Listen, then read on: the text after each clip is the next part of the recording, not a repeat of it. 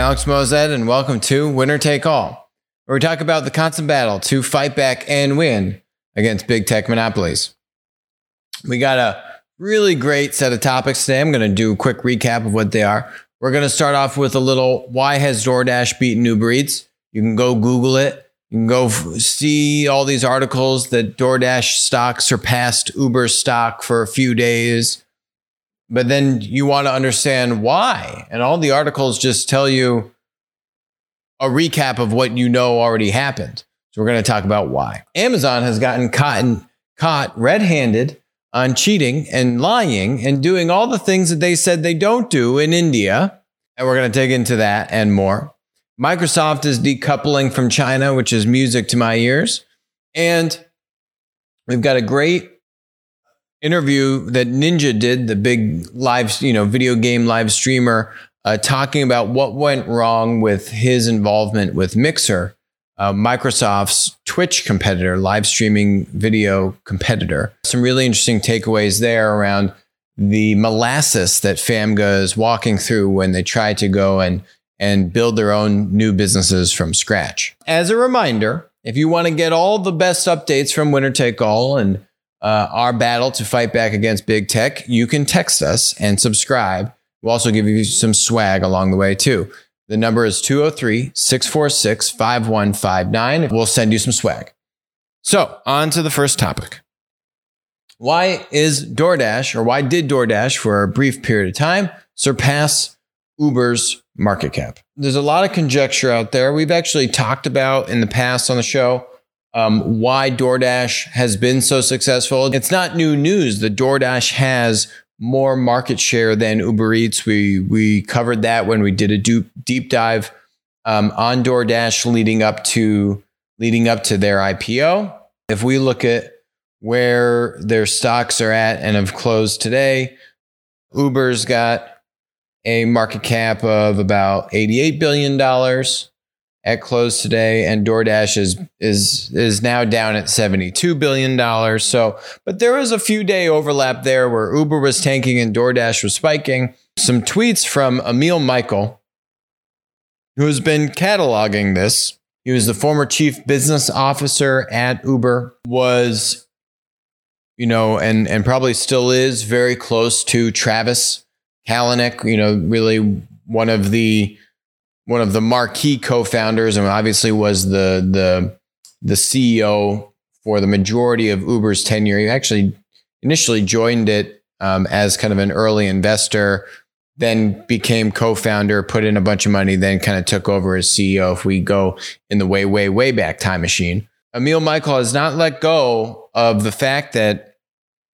you know the board with you know heavy involvement from some of Uber's closest and longest VC investors, Benchmark really being and Bill Gurley really being you know one of the biggest advocates for Uber over the years, and then was one of the biggest proponents of ejecting Travis and some of the close top tier executives like Emil Michael out of Uber. So Emil is clearly tracking Hey, since I have not been involved in this company, how has it been going? Here is a, t- a recent tweet from Emil. He says, uh, Never would we have ever thought this nightmare possible. Uber Eats was 3x the size of Dash in 2018. Since then, Dash has inverted this market share and is worth more than all of Uber, including Eats and Rides. Globally, the Yahooification of Uber is sad to watch choice words from Mr. Michael. A little bit of bias, but also a little bit of truth, right? He's kind of saying, hey, what's going on? Um, how would you let something like this happen, Dara and team? I've been very positive on Uber's platform conglomerate status, right? On them having both rides and eats, on them um, choosing to really just be number one or number two in a given market and to exit uh, if they weren't in that number one and number two position, or if they're in a number three, how can they kind of consolidate with the number two, for example, or or you know use M and A as a vehicle to accelerate ultimately their ability to get to profitability, but to kind of recognize here the markets we're strongest in, and let's focus on those and and defocus from the ones where we have an uphill battle to climb. Emil has a few tweets, which I'm going to talk about, which give his explanation uh, for why you've seen the Yahooification of Uber. But let's let's look at a few other points of view, and I'll give my overview, obviously, and then we'll get to Emil and close it out. So a couple other stats as we jump into this. You got the Financial Times here covering this. Uber on course to post first profitable quarter. Yay, investors love to hear that. Here's this this famed now chart: DoorDash in the pink, Uber uh, Uber stock in the blue. And so, what are the actual market market uh, share stats of meal delivery in the U.S.? DoorDash, according to Second Measure, has 57% of the U.S. meal delivery market and Uber Eats 26%. Wow. Less than half of DoorDash. So let's go. Let's go to the tape. Let's go to second measure. Here is second measure's monthly sales analysis.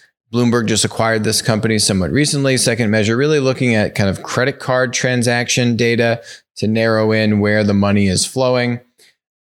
You can see here this massive spike being attributed to COVID in uh, obviously, you know, March of 2020. From 2018 numbers to pre COVID hitting, the total size of meal delivery two and a half X. That's what this chart is showing us.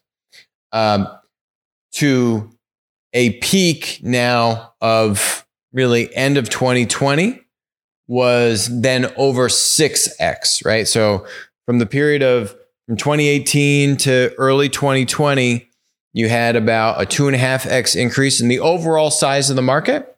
And then that went from two and a half X to over six X, right? So a massive, massive, massive increase uh, because of COVID and people not going out and wanting food delivered to their home. Uh, so in that period of time, Emil's claim is that back in 2018, if you're looking at the chart, DoorDash is in orange, Uber Eats is in red. Uh, what did his tweet say? That they had 3x the size of Dash in 2018.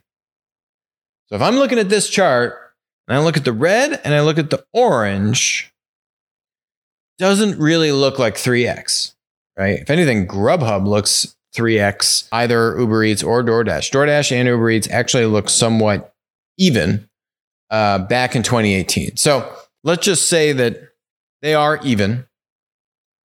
And if Emil's point is that, you know, Uber should have beat DoorDash, how did how did DoorDash beat Uber Eats?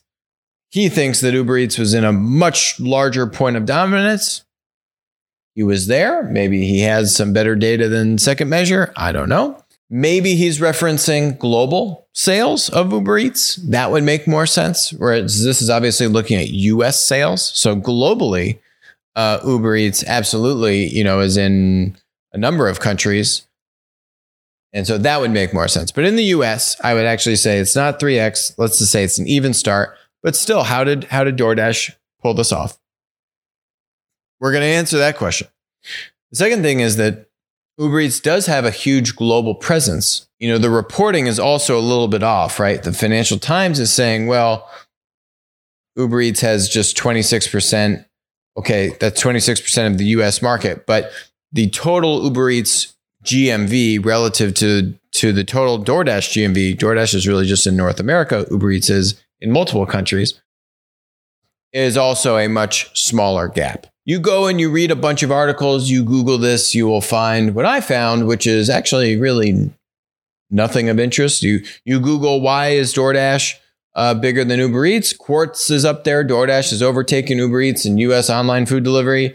They basically just tell you what the companies do. They show you the same charts. Then I saw this article: how DoorDash became the most successful food delivery service in the U.S. I'm like, oh, maybe I maybe I found a good piece on this. Nope pretty much the same thing. I mean, you read this and it's just gibberish. It's just a bunch of junk out there. So, um, what we've talked about before on the show is that DoorDash strategically expanded aggressively to the uh, suburban environments, right? You know, if you think about uh, food delivery, meal delivery marketplaces in the earlier days, they were really concentrated where in urban environments where you had high density of restaurants and consumers, right? You could route deliveries uh, quickly because they're all close to each other. You had a lot of demand, you had a lot of supply, a lot of fragmentation, right? Kind of the all the recipe that you would want for scaling any kind of marketplace business, right? Then, kind of curious, then what DoorDash really did, which was very impressive, was that they went and expanded aggressively to the suburbs.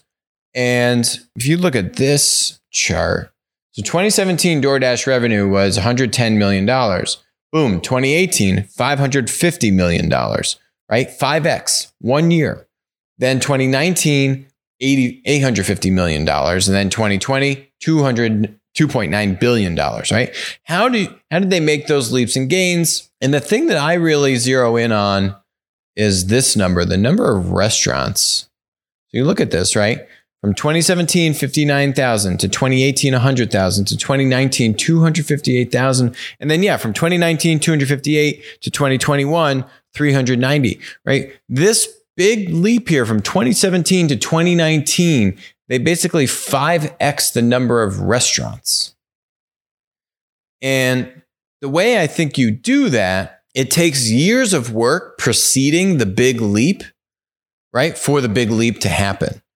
So the things that were in the making to me goes back to this aspect of them saying, you know, yeah, we can we could fight in urban, or we could really focus aggressively on on focusing on the suburban markets you know the uh, your your your sub 10 top 10 markets right? Okay yeah i got uber eats and i got grubhub and postmates and caviar right and probably a couple others that i'm forgetting all competing aggressively in urban what about all the markets that aren't in the top 10 cities what about all the suburban markets that's where DoorDash really aggressively focused. That to me was something they're working on for years, leading up to these massive market share leaps that you start to see 2018 going into 2019 was a huge year for them. That's my theory on it. There's obviously other things that they did just with product innovation and this and that. But to me,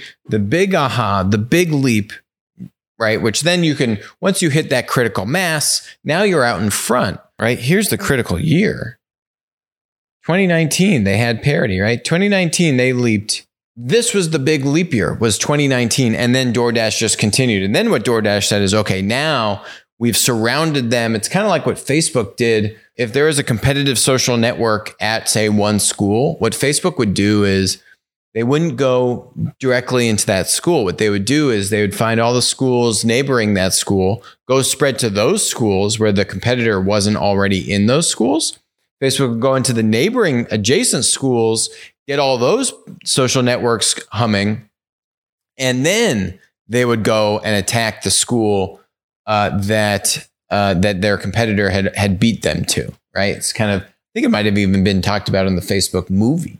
Um, this kind of surround and then attack strategy. Right? DoorDash going into the suburbs, getting traction, getting volume, raising capital, building uh, demand and audience and uh, network on both supply and, and demand, and then saying, okay, now we're ready to go take the fight into the urban environment, take the fight to Uber Eats and the caviars and the Postmates and the Grubhubs of the world and go aggressively into urban. And that's what they've done more so in the past couple years, right? So that's my take on it. Let's see what um, Emil's take on it is. Fourth annual reminder of Uber missing this goal. Sadly, Uber is worth about the same as Lyft and Dash combined. This is in early August, even though they both serve just the US and Canada and Uber is global.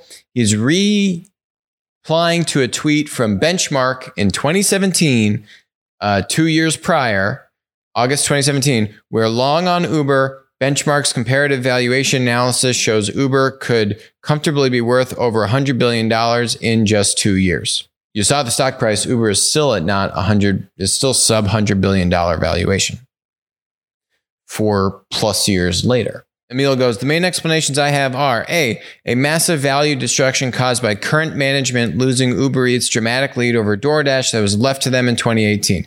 He says it's 3x. Other data shows it's maybe, you know, maybe 1x. Um, in just the US, it's bigger globally.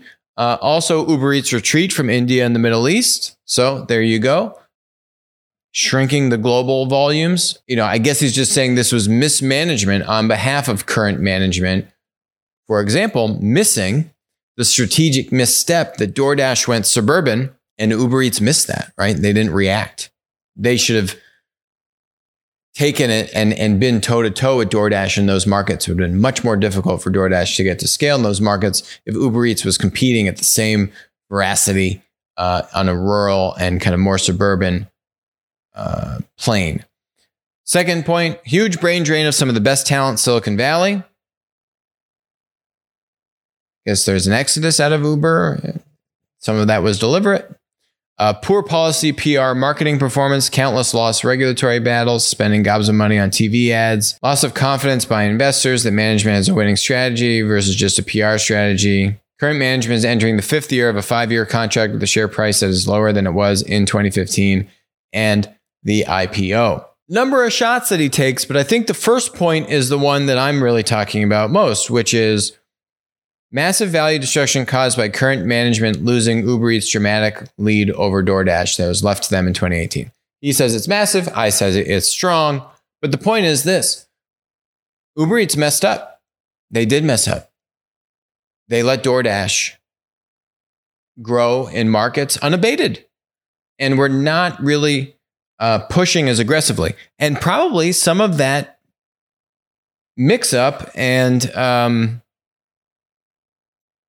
you know, missing that was from the management shakeup, right? So if we look at Emil's profile, Emil was their chief business officer September 2013 through June 2017. In August 2017, Dara joined as CEO of Uber. So all of this was starting the suburban move. This is all when this stuff was happening was in 2017 was when DoorDash was going to rural, was going to suburbia.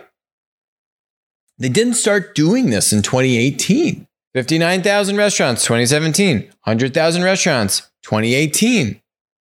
Right? You don't just snap your fingers and say, oh, well, you know, in, in a year, we're just going to add, uh, you know, go from 100 to 258. These, these are things you need people, you need systems, you need tech, you need process, right? This, there's a lot of work that goes into onboarding this number of restaurants at that level of scale in that such fast period of time. It's crazy. They were going into suburbia in 2017. Dara was coming in. Dara was figuring out what the hell to do, hiring people, bringing on management, exiting other markets. And they missed it. They missed it. That's on Dara. That's also a direct byproduct of absolutely ejecting Travis and his team out of Uber. The data is there. This is when this stuff was happening 2017. This was the strategic stuff that was going into place and DoorDash was executing, and they didn't have to deal with the CEO and all the executive team uh, being ejected and then the whole teams turning over and people figure, what should I do? Focus on, right? Like chaos. Now, the sad thing is that they haven't really been able to recover from it. They've kind of just maintained. I think that also speaks to uh, what, how well the or or well or really lack thereof Uber leadership has been able to react to DoorDash kicking their butt. All right, okay. Next topic: Amazon caught red-handed. So this really great uh, deep dive in Reuters. Amazon copied products and rigged search results to promote its own brands, documents show. Uh, Reuters has now reviewed these documents. A trove of, of internal Amazon documents reveals how the e commerce giant ran a systemic campaign of creating knockoff goods and manipulating search results to boost its own product lines in India, practices it has denied engaging in, and at least two top Amazon executives reviewed the strategy. Hmm. Sound familiar? Where else have we heard that happening? Oh, yeah, that's right. In the United States. Here's a video we did um, a year and a half ago, April 2020.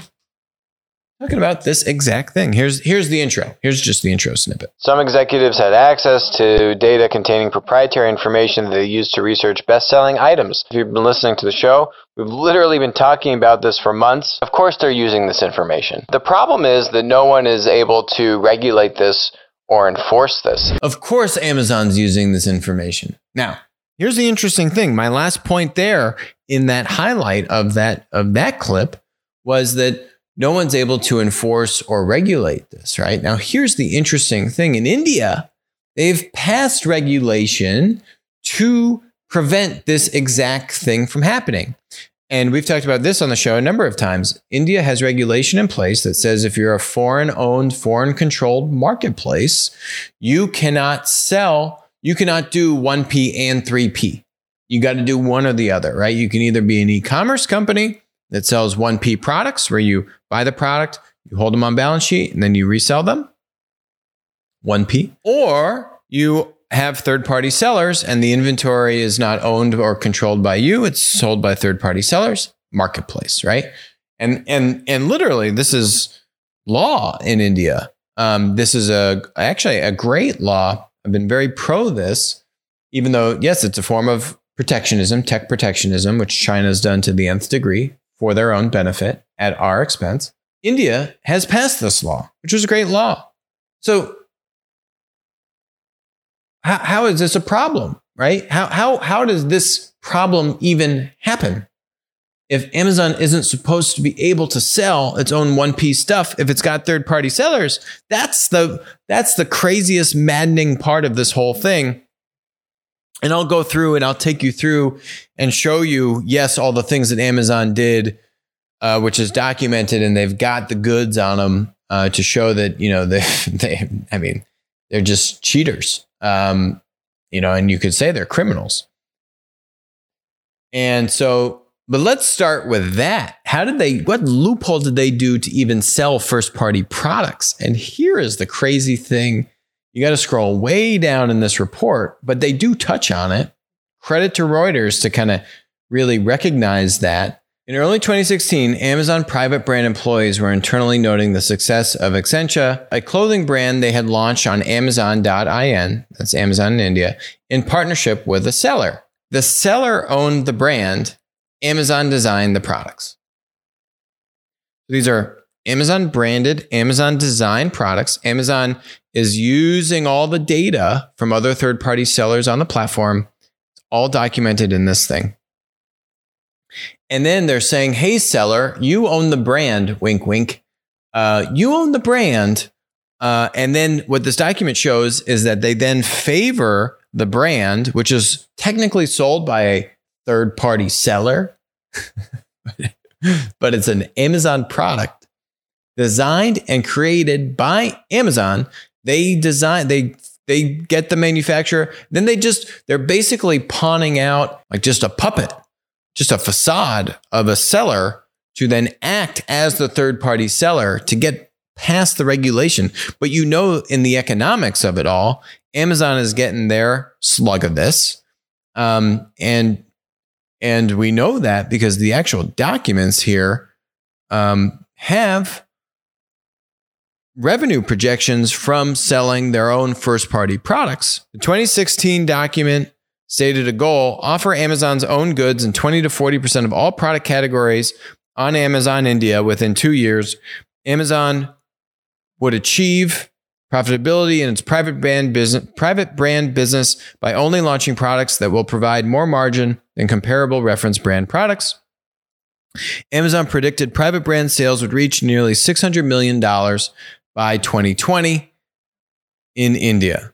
Riddle me this How does Amazon have $600 million in private brand sales if the third party sellers are actually third party sellers? Oh, that's right.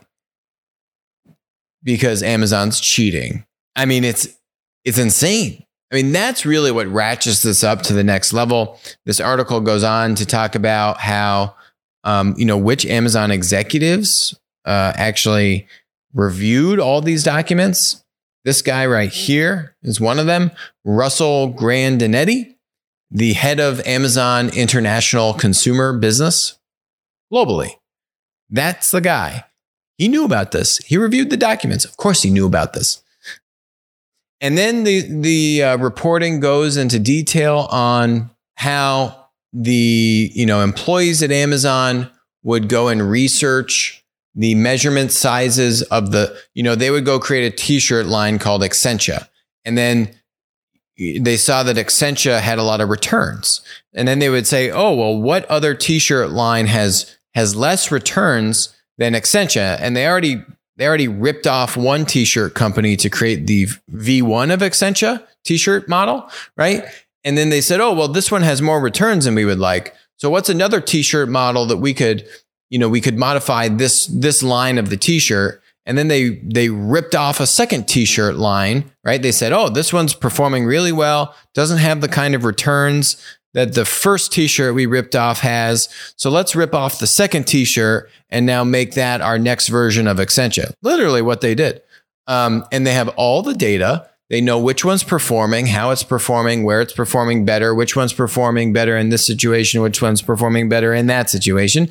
And then they just take the measurements, they ship the samples to the manufacturer, and they say, here you go, make this. Oh, and we're Amazon. So we're going to order a bunch of this. We can commit to crazy high volumes, and you're going to give us the best pricing that you're going to give to anyone. And then they get their margins. They, they don't have to pay for the search results. They know they're going to be in the top search results. The company used a technique called search seeding to boost the rankings of Amazon Basics and Solimo brand goods. That was their like Brazilian code name for their Amazon Basics in India. Um, according to the 2016 brand, referring to Amazon product codes, the report stated we use search seeding for newly launched products to ensure that they feature in the first two or three product search results. So they rig the search results, they take all the data from their sellers, they send it to the manufacturer. They then cause a loophole to sell it through a fake third party seller to get around the Indian legislature. And all the top brass at Amazon knows this. Big business, hundreds of millions of dollars, probably now billions of dollars today. Crazy. So now what's happening? Okay. Okay. It's clear. They lied. They're liars. They cheated. Okay. Uh, so now what's happening? You get now uh, some senators in the United States saying U.S. bill would stop big tech from favoring its own products. Hmm. This just came out. Like this article came out from Reuters. Now the senators are all up in arms. Oh, we got to put this. We got to put this bill into place. Uh, like no one knew. Like, oh, would have been nice if um, if back in here it is in June of 2021, remember when the House Judiciary Committee passed these bills, uh, bipartisan bills? We covered them on the show at length. I actually live stream commented on the House Judiciary proceeding when they were going over these bills. Five bills, and one of them is focused, actually, two of them are focused on doing this exact thing to stop uh, platforms and marketplaces from favoring their own products. It's vertical integration. This is what Microsoft got in trouble for in the 90s. It's the easiest thing to catch them on.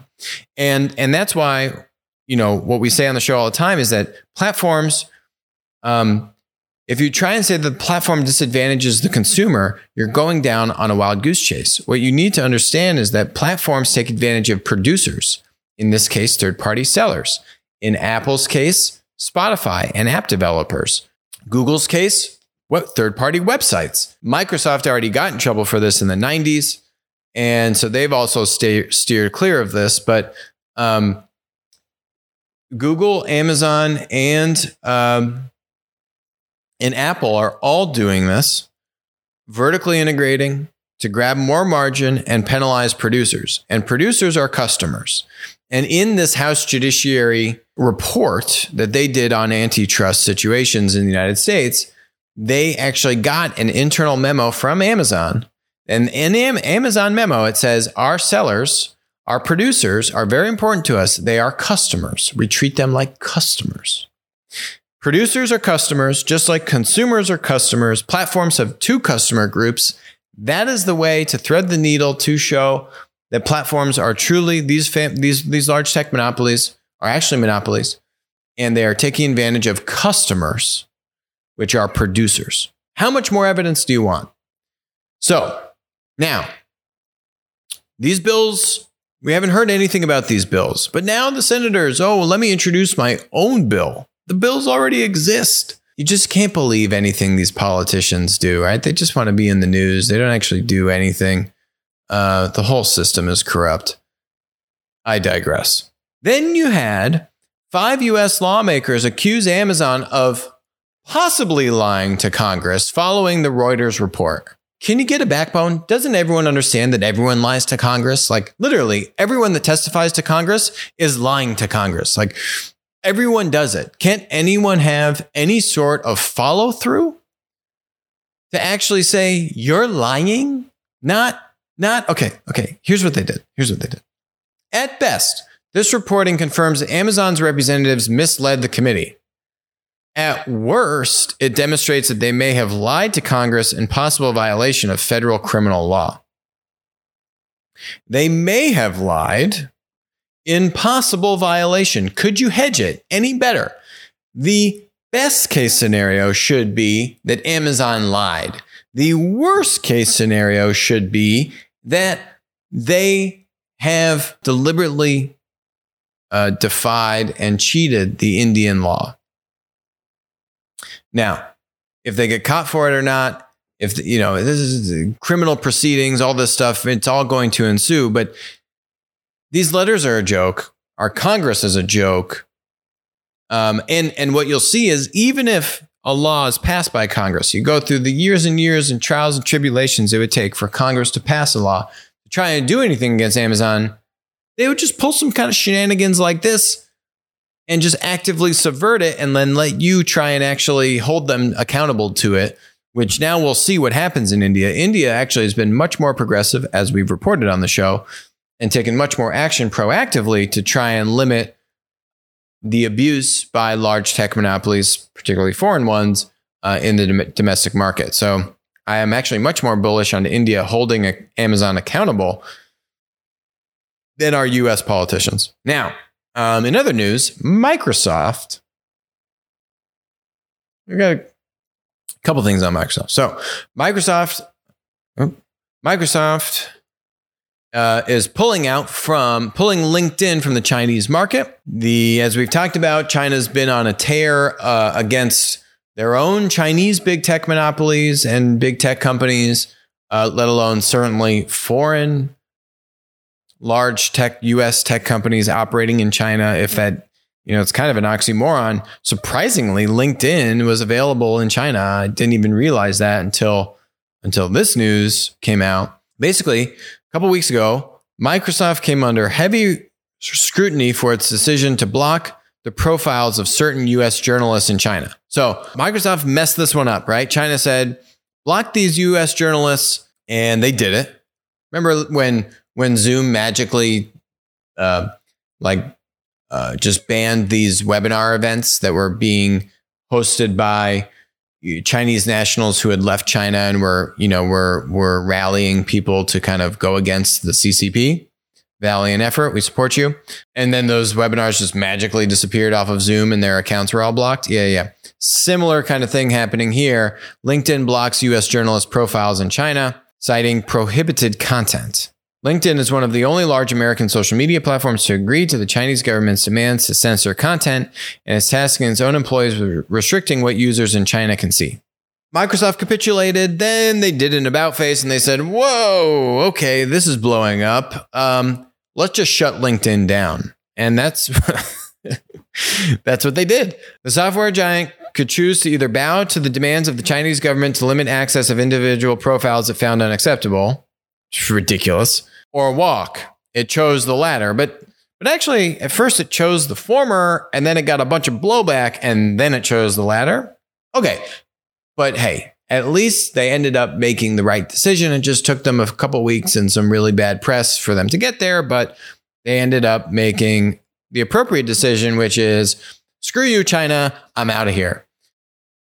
And that is not at the beginning. We're probably like mid cycle of the great decoupling. We are decoupling from China. You can't deal with them. You can't trust them.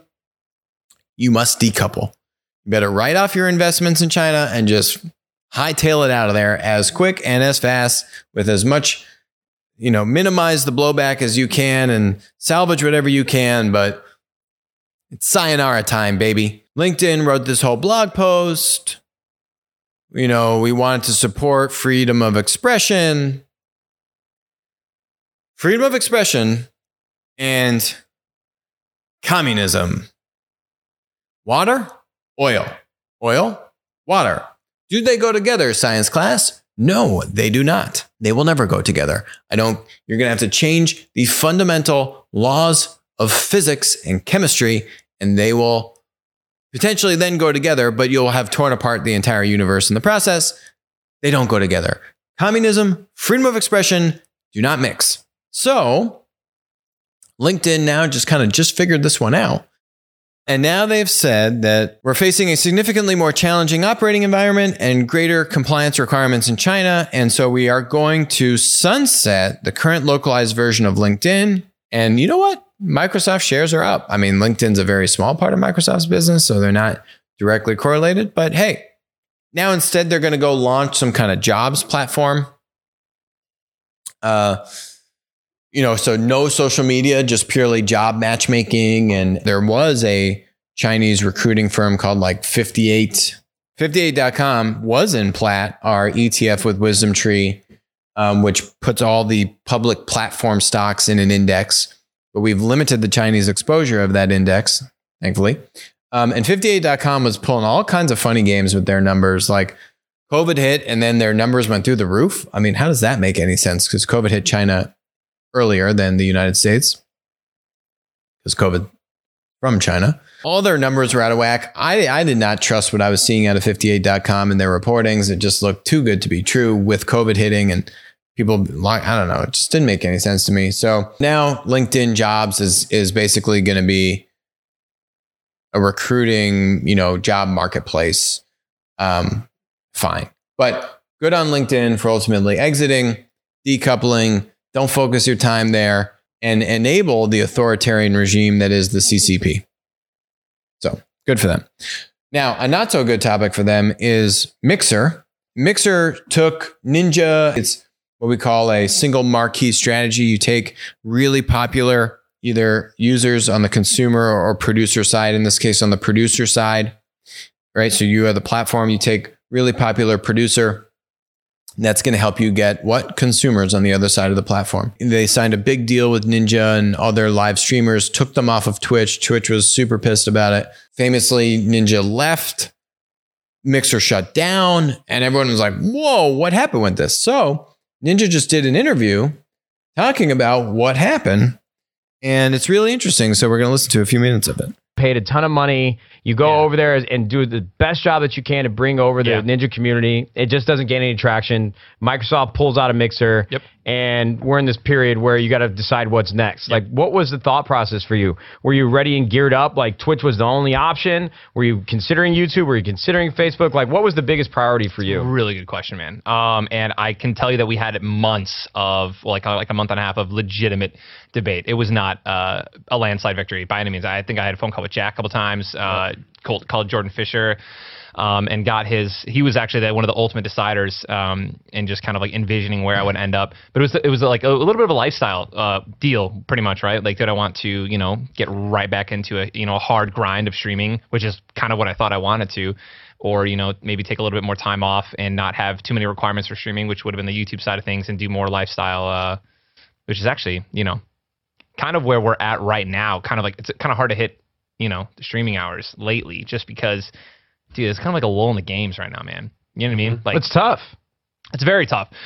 It's very tough. And, you know, we really believed in Mixer too. Like, yeah. actually, I want you to, like, I want everyone, I want all my fans and everyone, everyone to know, like, dude, the amount of, like, faith that we actually had in the platform. Didn't think that Microsoft was going to be that big of, uh, like, there, there was just this wall, bro, where we would talk to Mixer and we are like, hey, like this is what really is preventing people from coming onto the platform. And then they were like, okay, we got to go to Microsoft.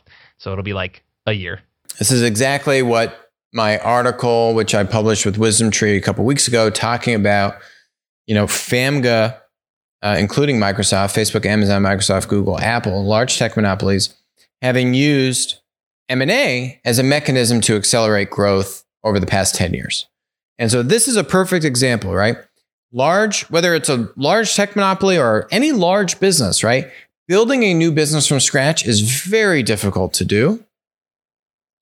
Um, when you're building a new business from scratch inside of a large conglomerate, which is Microsoft, you know, you hear this from Ninja, right? He's saying, Hey, we're giving them feedback, change this, tweak that. And he gives some examples in a few minutes, which we're going to get to in a second to really crystallize this. But that sluggishness, that molasses, right? You're just trying to, every step you take is just so much uphill, just you know, you're just fighting so many battles to make what should be a simple, quick fix, right? Like, we got to move. Let's make decisions. Let's make tweaks, right? Let's go. And then you're just stuck and it just wears you down. That happens in large companies. That is why you hear all about the need to have autonomy, the need to have independent decision making, to have a budget, to have your own culture, right? To really separate from the molasses that comes from the large conglomerate. And, and so, you know, I would attribute this failure to Microsoft's inability, ultimately, then Xbox's inability to give enough operating operational autonomy to Mixer to make its own decisions and build its own business as it saw fit.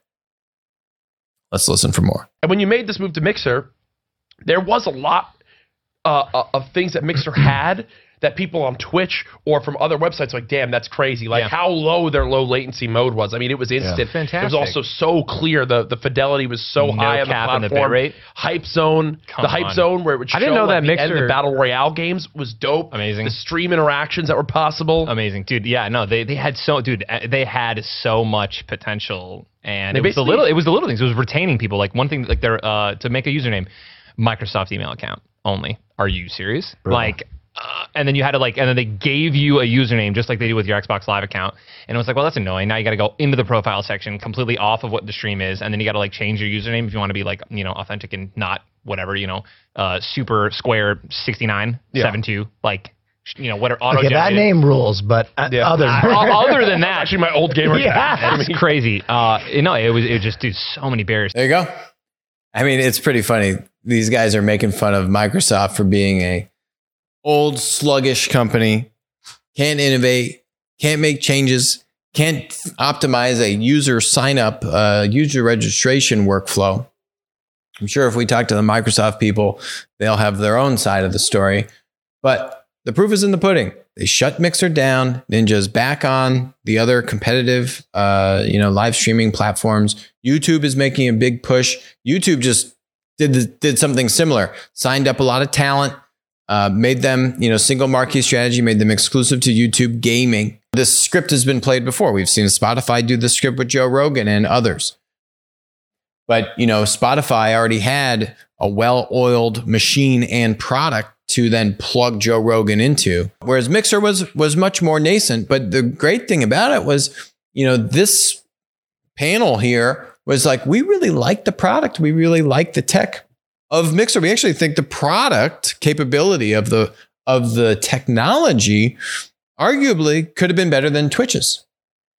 But it, it was actually the mismanagement back to the central theme of today's episode the mismanagement of these executives to be able to move nimbly, react, and innovate. Kind of ironic that, you know, now some cases out of Uber and now Microsoft's Mixer um, to just kind of do what you're supposed to do, which is build product, iterate, right? Take, take leaps, fail fast, all that mantra. Man, struggling with it. And that's a management problem. That's it for us today Winner Take All. I will talk to you soon. Thanks for joining.